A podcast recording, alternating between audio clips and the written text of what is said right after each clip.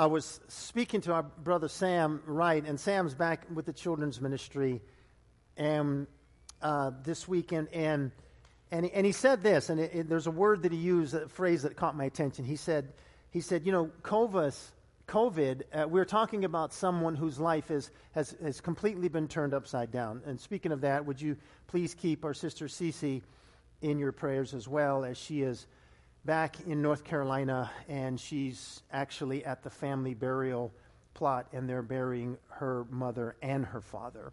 And, and so um, you know, speaking of lives that have absolutely turned upside down. Um, and one of the things that Sam said was that, you know, one of the things that COVID has taught us is how we have to learn to be able to do things differently. Uh, to, to, to do things differently than maybe a way that we've, we've, we've ever done it before. And for some of us, it's like unfamiliar territory um, I think it's a time for lots of self evaluation. It's a time for even the church to, to think about what, what really matters and what's important and, and, and, and okay, and why are we doing this again? And, and what, what does that really even matter? Or is it just that we've always done it? And do we need to look at doing something different? And, and, and so for many of us, we're in this place. Go ahead and show that picture, guys. We're in this place. And, and I saw this um, after Sam and I had spoke. It was a picture of an advertisement for a conference. And, and they were talking about, you know, doing church. And, and, and so I kind of took that. And, and their, their process, their, their, their context was, you know, you know uh, COVID has happened. And, and, and we're, we're in this place where we're moving out of it, Lord willing. Uh, but, but in the meantime, you know, there's this, there's this convergence of things that are happening where we're thinking and, and, and, and contemplating and meditating, and, and we find ourselves in unfamiliar territory. And, and so his, his uh, uh, uh, context was, was how are we as the church going to function, you know, post COVID, and what things have we learned? And there are things about, about life in Christ that don't change. Uh, now is the time for us to be, to be busy with the things of God, serving, loving, uh, uh, reaching out to other people. Now is, now is the time for that, and we'll talk about that more a little bit later. Um, lots of things to, to stop and think about and to say, wait a second, you know, what's really important in my life? And, and in these times, it's not so much, the question isn't so much why, but it's what. And, and, and really, what am I going to do in the meantime? Like, like this is where we've been, and, and this is where we hope to be, but here's where we are right now. And have you ever had anyone say, okay, okay, okay, I get all that, but what are you doing now?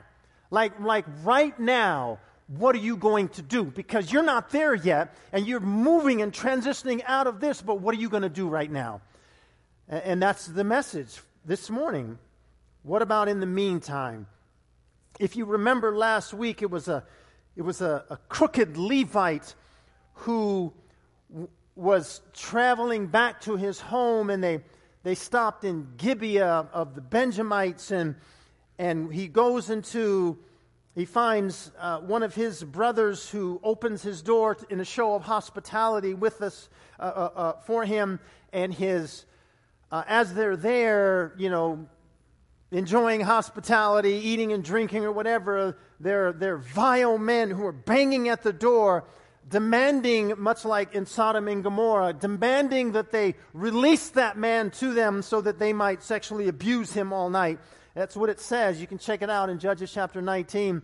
And, and, and the man who, who brought them into his home offers, offers his daughter and the concubine. And the man who is traveling in an effort to save his own skin, he offers his concubine up uh, that he supposedly cared so much about, which he cares nothing about her.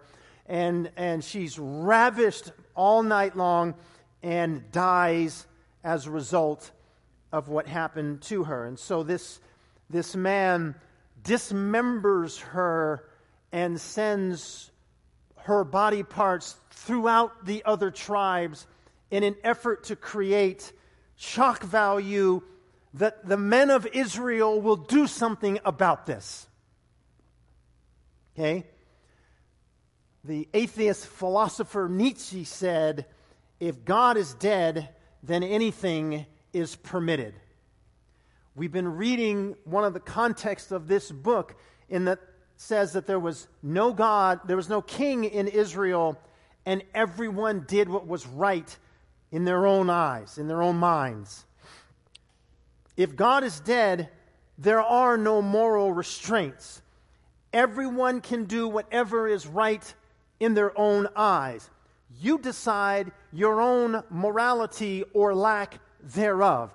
Then you recruit a guerrilla team because it's always majority rules in these places. This kind of society will ultimately be ruled by those with the biggest guns who establish and enforce what the rules will be. And though everybody talks about living in a place where there are no rules or, or there's no moral boundaries, nobody really wants to live there because that will affect them. And eventually, what will happen is someone will tell them what the rules are.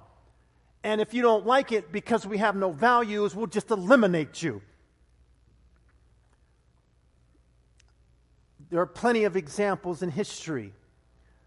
I'm most familiar with Nazi Germany since my grandfather was a Nazi. And I know nothing about his life as a soldier other than he survived World War II because we never had a conversation about it. We are in Judges chapter 20, verse 1. So, this is that story is leading into this. It says, So all the children of Israel came out from Dan to Beersheba, from the north to the south, as well as from the land of Gilead. And the congregation gathered together as one man before the Lord at Mizpah. And the leaders of all the people, all the tribes of Israel, presented themselves in the assembly of the people of God, 400,000 foot soldiers who drew the sword. Now the children of Benjamin heard that the children of Israel had gone to Mizpah. Again, it was the tribe of Benjamin that these men created, eh, did this harmful thing to this, to this woman. So they had heard that the children had gathered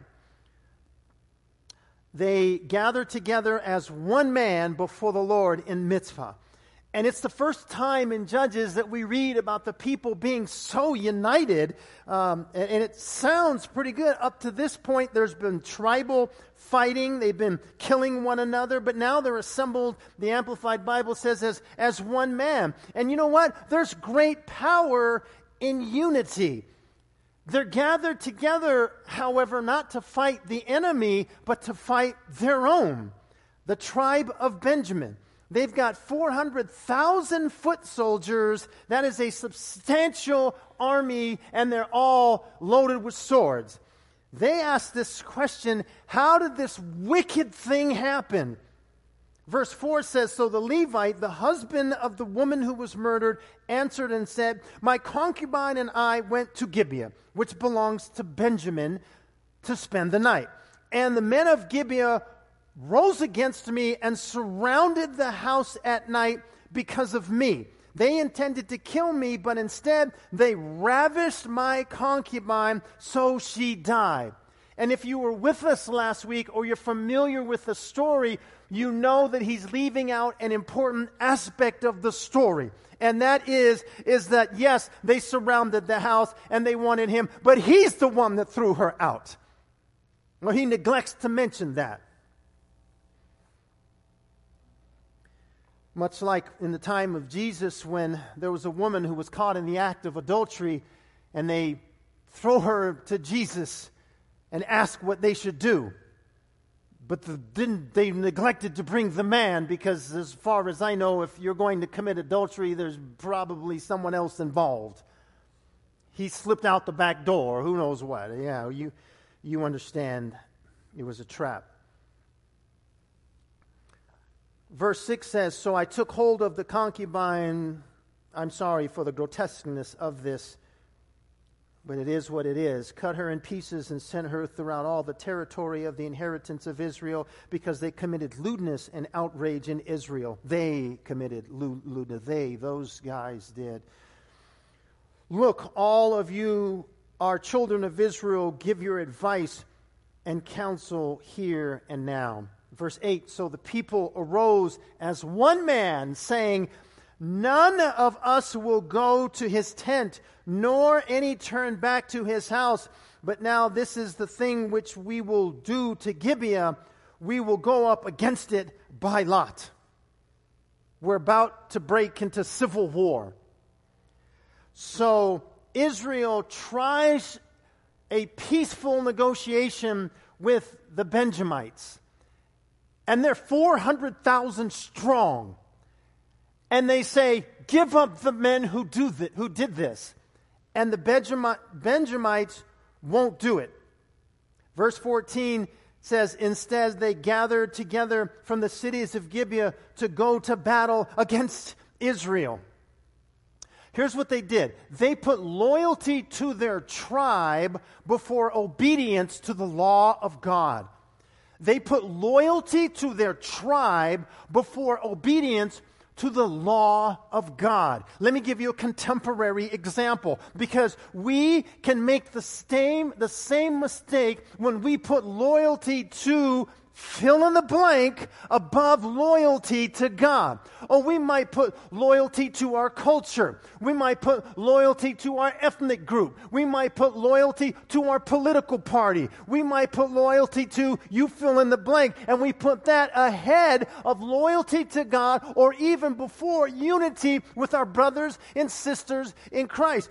Always remember that we are citizens of the kingdom of God first and last and forever and foremost. Before my culture, before my ethnicity, before any other tagline that I have. I'm a child of God before anything else. I'm a member of the kingdom of God. And yes, one day there will be ethnicity in heaven. I think it's a beautiful thing when we see tribes and tongues and languages and kindred all surrounded around the throne. So God brings culture because that's how God rolls. He likes that. That's his creation creative design, but my citizenship, though it says United States of America, and I'm, I'm, I'm happy to be that, but guess what? I don't make a God out of my citizenship. I don't make a God out of being an American because my citizenship is first and foremost in heaven.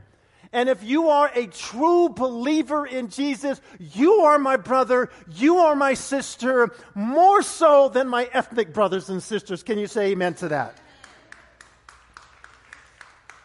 Don't mean to lead you into that, but sometimes I got to catch a breath, so that's the best way to do it. It's true.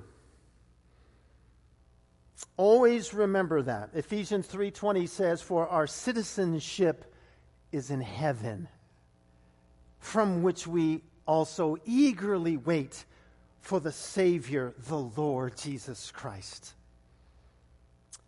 Verse 15 says, "And from their cities at that time, the children of Benjamin numbered 26,000 men who drew the sword.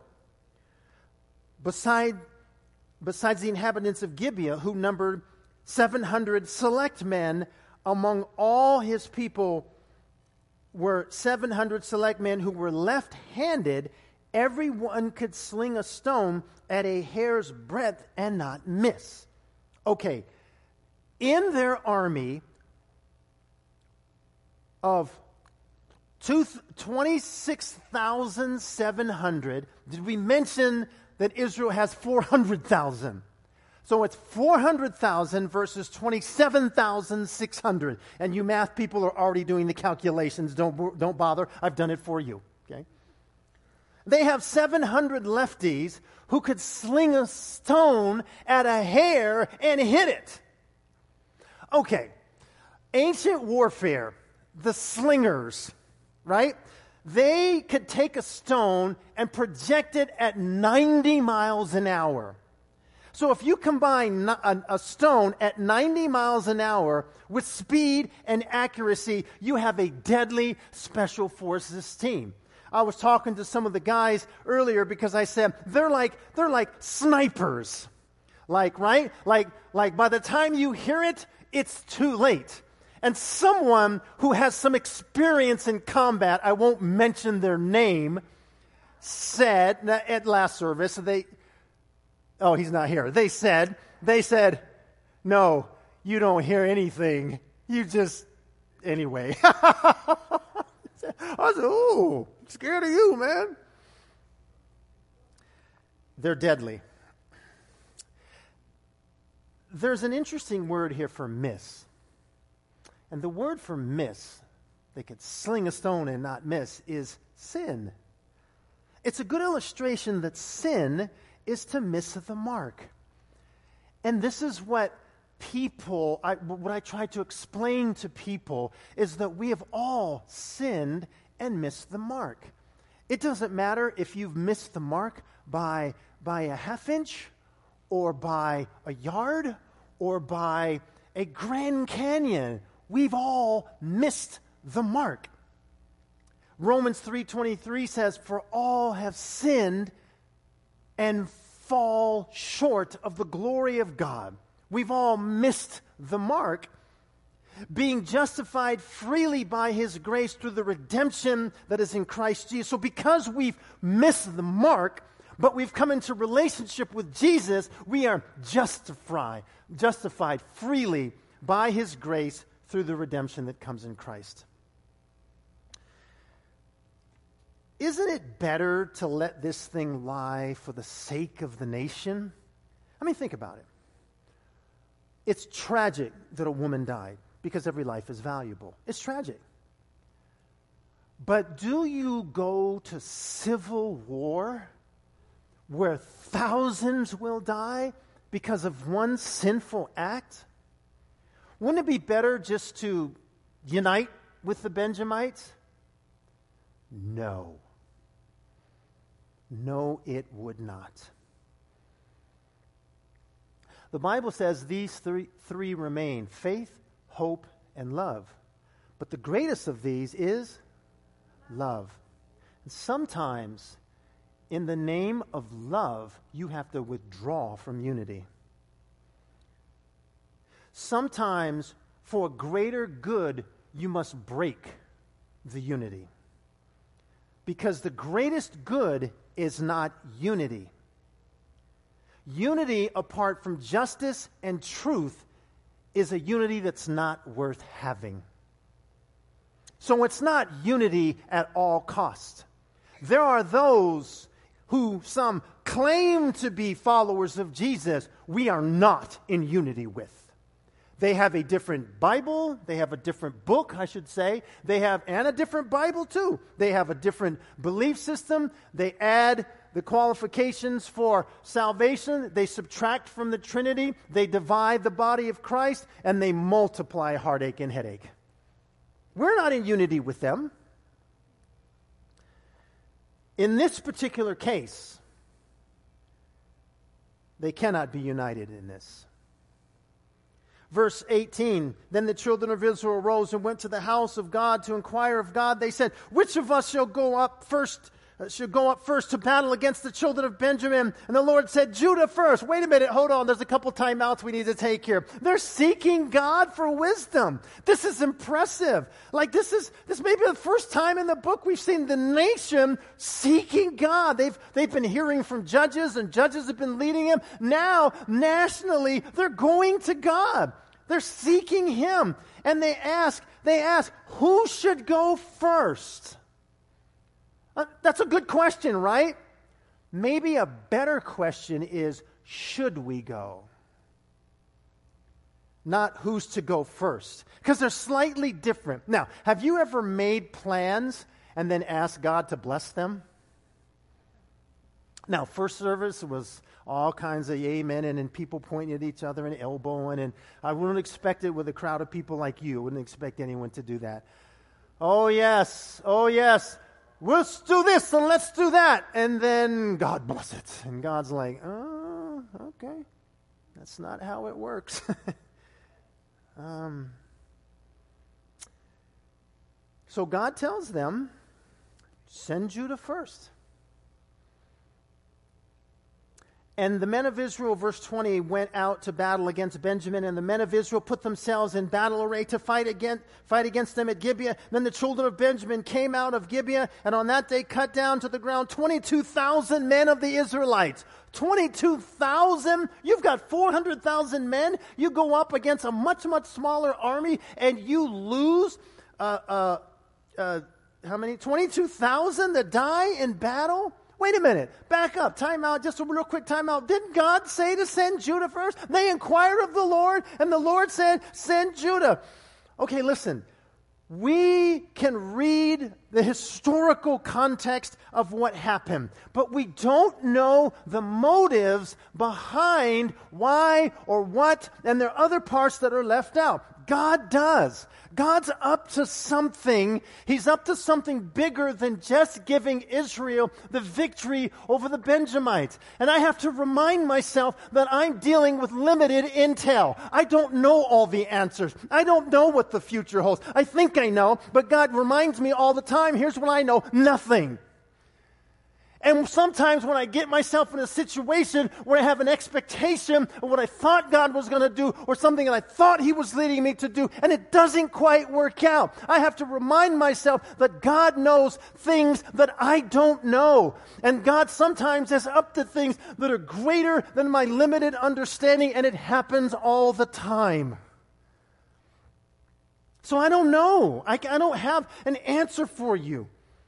He's up to something greater than what we think, and God's going to do what brings him glory to himself and accomplishes his purposes. And I don't always know what that is.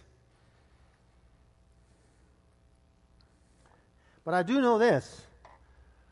What Israel does next will tell us a lot about their motives. How will they respond when they follow God and it doesn't work out the way they expect it to. That will tell us a lot. Abraham Lincoln, in his second inaugural address, spoke of this theme regarding the Civil War. He said this, 1865 Fondly do we hope, fervently do we pray that this mighty scourge of war may speedily pass away. Yet, if God wills that it continue until all the wealth piled by the bondsmen 250 years of unrequited toil shall be sunk, and upon every drop of blood drawn with the lash shall be paid by another drawn with the sword. As was said 3,000 years ago, so it must be said, the judgments of the Lord are true and righteousness altogether. What's he saying? He's saying is that, is that we pray that the civil war ends speedily and quickly but if, but if God's judging our nation for all of the sin of slavery, for the money that's been made, for the lashes that have been given, if God's judging us for this and God's causing us to go into this civil war over it, then we've got to remember, regardless of the outcome, that the judgments of the Lord are true and righteous altogether. And they are. Maybe, in the case of Israel, God is judging his people for their idolatry. It says in verse 22 how do they respond? The people, that is, the men of Israel, encourage themselves and again form the battle line at the place where they had put themselves in array on the first day. Then the children of Israel went up and wept before the Lord until evening and asked counsel of the Lord, saying, Shall I again draw near eh, for battle against the children of my brother Benjamin? And the Lord said, Go up against him. So the response is reasonable. And they go back to the Lord. Like maybe they got something wrong the first time. So they go back. And he says, Go up against them. It says in verse 24 So the children of Israel approached the children of Benjamin on the second day and Benjamin went out against them from Gibeah on the second day and cut down to the ground 18,000 more of the children of Israel. All these drew the sword. Wait, okay, wait a minute. Wait a minute. I don't know. Hold on. Time out. Stop. They sought the Lord.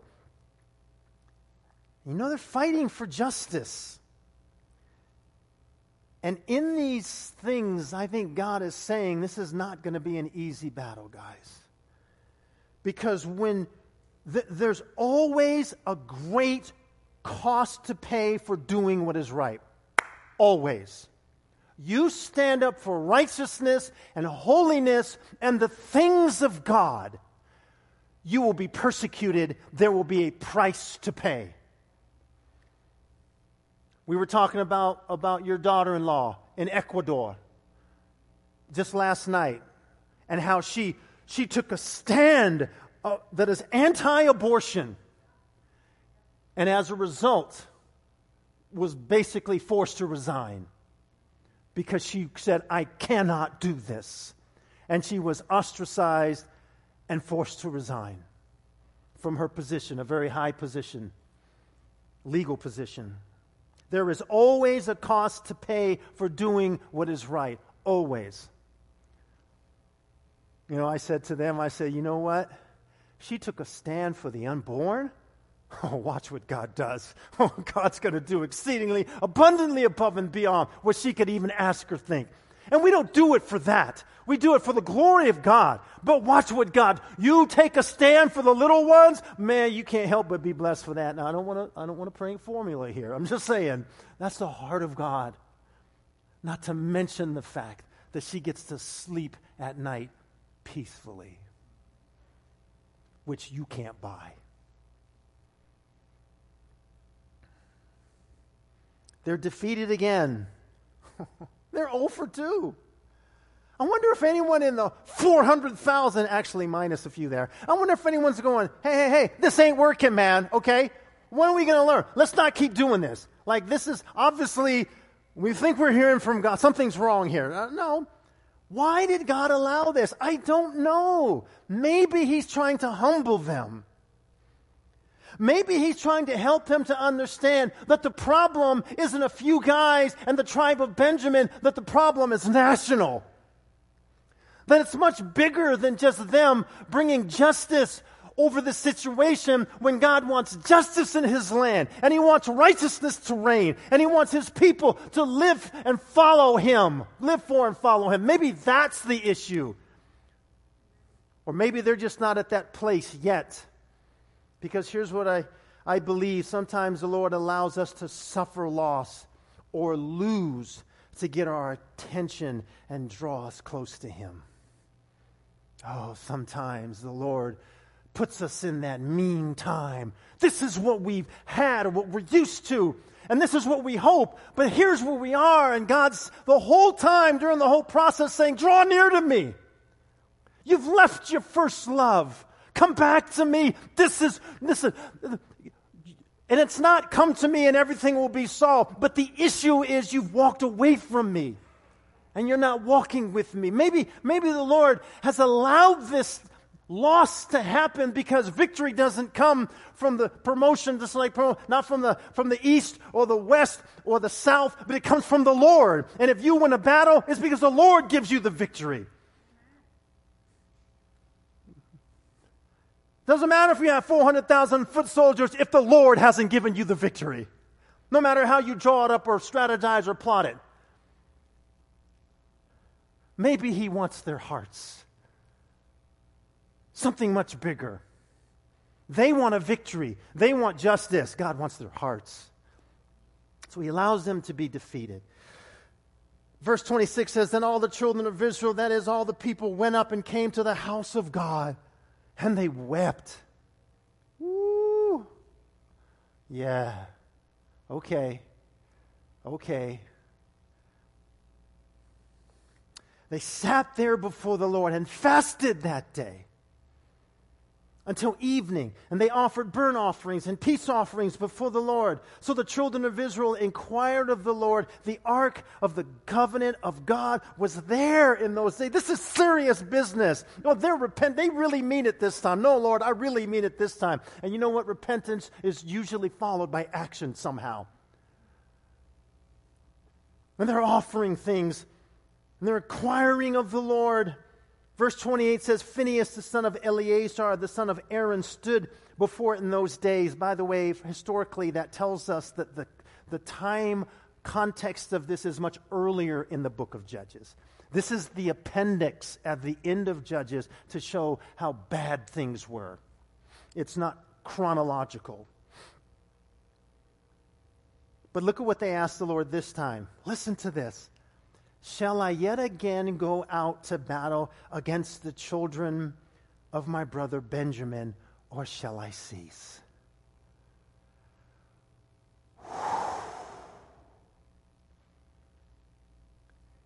After the second defeat, they put their repentance into action because repentance should move me. Look what they did. They went to the house of the Lord and they wept. It was sincerity. Not saying it wasn't the other two times. I don't know. But they fasted all day till evening. And they offered burnt offerings and peace offerings. listen, when you fast, that sort of means you're serious. Now, I know you can take fasting and make it into a religious exercise. There are religions that do it all the time. It's just a religious exercise. With all due respect to our Muslim friends, the greatest amount of food is purchased during Ramadan. It's a fact when they are fasting between sunup and sundown, but they're eating early and late. no, I'm not trying to laugh at, at that. I'm just saying it, we can take fasting and make it a religious observance. Adam Clarke in 1827 wrote about fasting and said, At present it is but little used, a strong proof that self denial is wearing out of fashion. May we be a church that live a fasted lifestyle.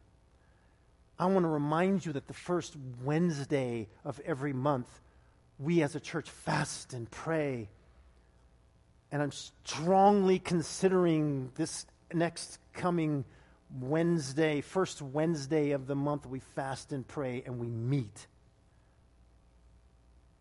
let's just call it. When's the, what's next Wednesday? Is it still August? Is it September? This Wednesday, 6 o'clock, 6.30, we will meet here, for whoever wants to come, and and, and I encourage you to fast all day. Fasting is going without food. Uh, again, if you've got a medical issue where you can't, that's between you and the Lord. We're going to meet here, and we're going to f- and we're going to pray. I think it's an appropriate response to this. They hadn't come to the Lord like this before. Let me say this to you. I think this is critical. Please get this now, now, whatever happens next doesn't matter. Do you get that? It doesn't matter. It doesn't matter if they go fight or if they don't, because they've accomplished something much bigger than victory on the battlefield. They've conquered their own flesh and their own selfish desires, and they've humbled themselves before Mighty God. And He says, If you humble yourself before me, I will lift you up. So it doesn't matter. That's why they say, tell us if we should even go to war, God. Oh, they've come to an amazing place. They've come to a place of brokenness. And sometimes, God, I believe God loves it when we come to that place where we're humble and contrite. And, and we were holding on so tightly to this and oh, this mine, mine, mine. The Lord says, no, it's not. And He peels our, our fingers open and we go, oh, God, no, it's mine, oh, mine, mine. And He, he, uh, uh, and, and we go, we go, okay, God, okay. And when we do that, we position ourselves for the Lord to move in our life. And I don't mean to mean you get what you want. I just mean that, that that's the place we need to be with everything. Yeah. Are you in a relationship with someone? Let me ask you a question. Is it like this? or is it like this? Oh, be like this. That's where they came to. That's a win, guys.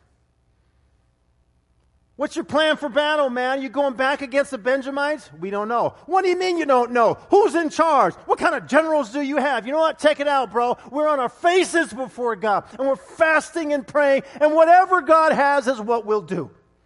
And we're done trying to figure this thing out. We've lost too many lives trying to do it on our own. And we're Americans. We want to see action. You know what? God wants to see our hearts broken. Then the action will follow. That's why we need to be before we do. Thank you for that spontaneous applause. Whatever happens next is a win. And then you know what happens? I don't know if you like to write in your Bible, you may not, or highlight. You, you know, you can, you can highlight your screen on your smartphone, not with a literal highlighter, but you can highlight this. I love this. I love this. I love this. I love it. Verse 28, it says, And the Lord said, Get up. Notice that? I don't want to read too much into it, but there's a, there's a, there's a getting, now, you've gotten up on your own. Now God says, Get up. Get up. For tomorrow I will deliver them into your hands. Whew. Okay, Lord, if that's what you want. And they set an ambush. Much like the war against Ai in Joshua.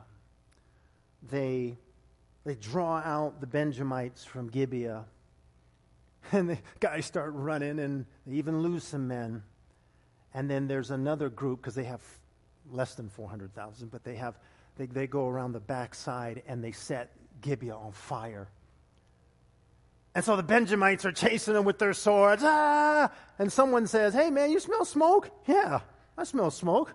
What, what's burning? And they turn around and they see their city on fire, and they know that they have been uh, ambushed. They know it. They're heartbroken because they know they've lost. And on that day, they lose 25,000 men. 25. This is a tribe of Israel. This is one of the 12 tribes. They're about to be extinguished. They started with 26 6,700 and 25,000 die. Verse 47, we're almost done. Hang on. But 600 men turned and fled toward the wilderness to the rock of Rimmon. And they stayed at the rock of Rimmon for four months. Rimmon for four months. We're going to see the grace of God in that next week. When God's people refuse to obey God's word, the results are always tragic.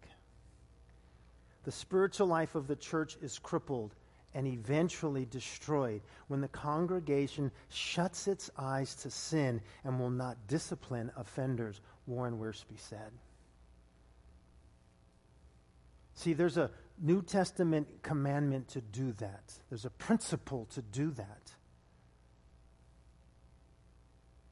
I think that sometimes the church tolerates certain sins while being bold to call out others. A point in case is that a, a, a, homosexual couple could walk in the door and, and, and would they be loved? Would they be judged? Listen, I didn't say they were part of our church. I said they walk in the door. Well, in the meantime, there's a, there's a heterosexual couple in our church that live together, and that's never even mentioned because that's okay, as opposed to saying it's not okay. And we don't do much of that because of the misuse of it that has happened in the past to a degree that's been very hurtful to people. But there's an admonition to share the truth in love. I will leave that at that for now. Are you in the meantime? Are you in that place What are you going to do, man? You can't just stay right there. I believe the children of Israel in this chapter would disagree with you because they were at the appropriate place. They were waiting on God. And there was a time to sit and humble themselves, and then there was a time to get up and go.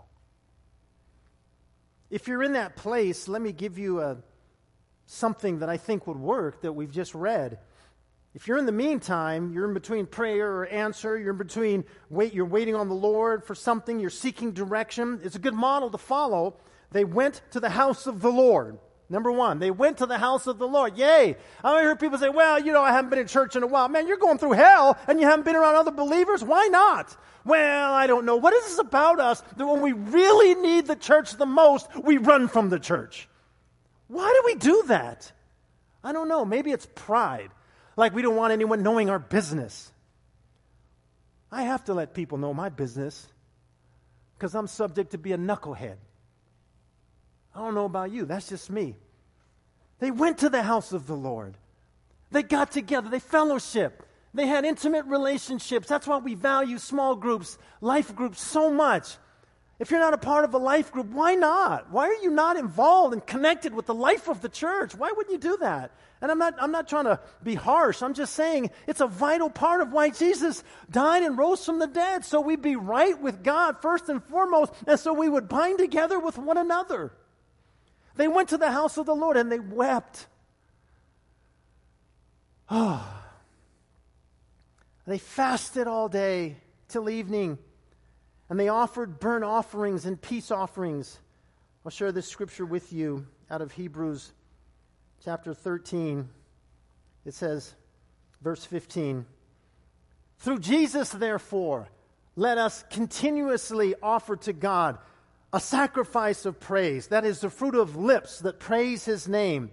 And verse 16 says, And do not neglect doing good and sharing, for with such sacrifices God is pleased. Are you in between? Are, are you in the meantime? Hey, listen, offer up sacrifices of praise to God, even if you don't feel like it, and then serve somebody else. Because you know what, church? Now is the time. Now is the time to press into God. Now is the time to, to preach the gospel of Jesus Christ, to tell other people the good news. Now is the time to be the hands and the feet of Jesus. Now is the time to visit that neighbor, to go over to, to, to, to mow their lawn, to do some random act of kindness that the Holy Spirit leads you to. Now is the time to reach people who are desperately looking for answers, who are stuck in the meantime, and maybe they've had COVID or they've lost loved ones, and now they're like here and they don't know what's next, but you can go to them and give them the only hope that, that anyone needs to hear, the only hope, the true hope of Jesus Christ. You have that message. This is our time, church. And this is not a rah rah rally speech. Don't get it twisted. I'm a coach at heart. I could do that, and that's not what this is. This is our time. Get up. Get up and go and weep with those who weep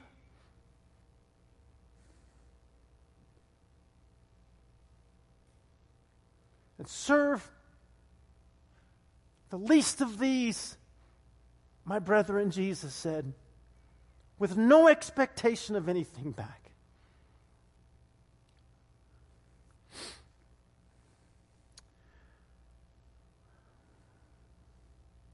Let me read to you. I got a. Um, I thought I got something from Pastor Richard. He's, what's up with him? He knows the time change. He probably thinks I'm done from service. Not quite. Did you get this too? Anyway, I'll, I'll share it with it. I'm sorry. I have my phone on because I wanted to have that scripture reference, but he's the only one that I would, I would answer. But I have a song that I'd like to play for you guys that um, just, you know, sit in this song, enjoy it, uh, sing it, um, humble yourself before the Lord. Um, we have communion elements here. We like to serve communion as a response to, to the message and to just say, God, just want to renew my covenant with you. Um, uh, I, I want to remember and enjoy and look forward to you coming again. And so um, listen to this, and, and we'll close it out at the end.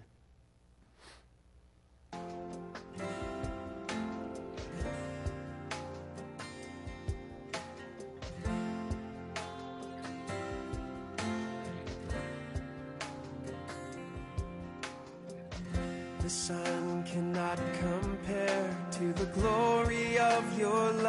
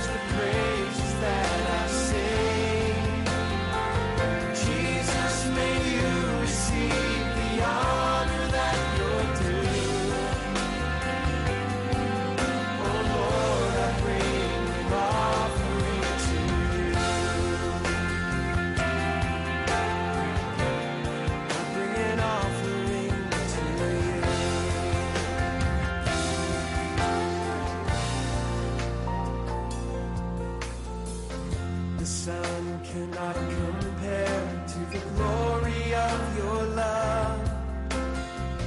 There is no shadow in your presence. No mortal man would dare to stand before your throne, before the Holy One of heaven. It's only so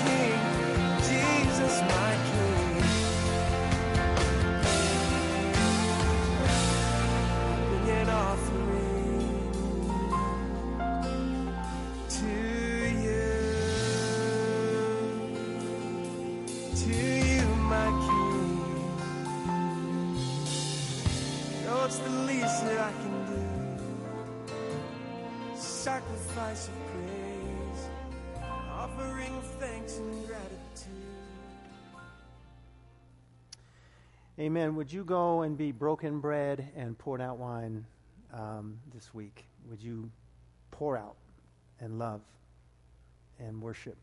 In Jesus' name, you're dismissed.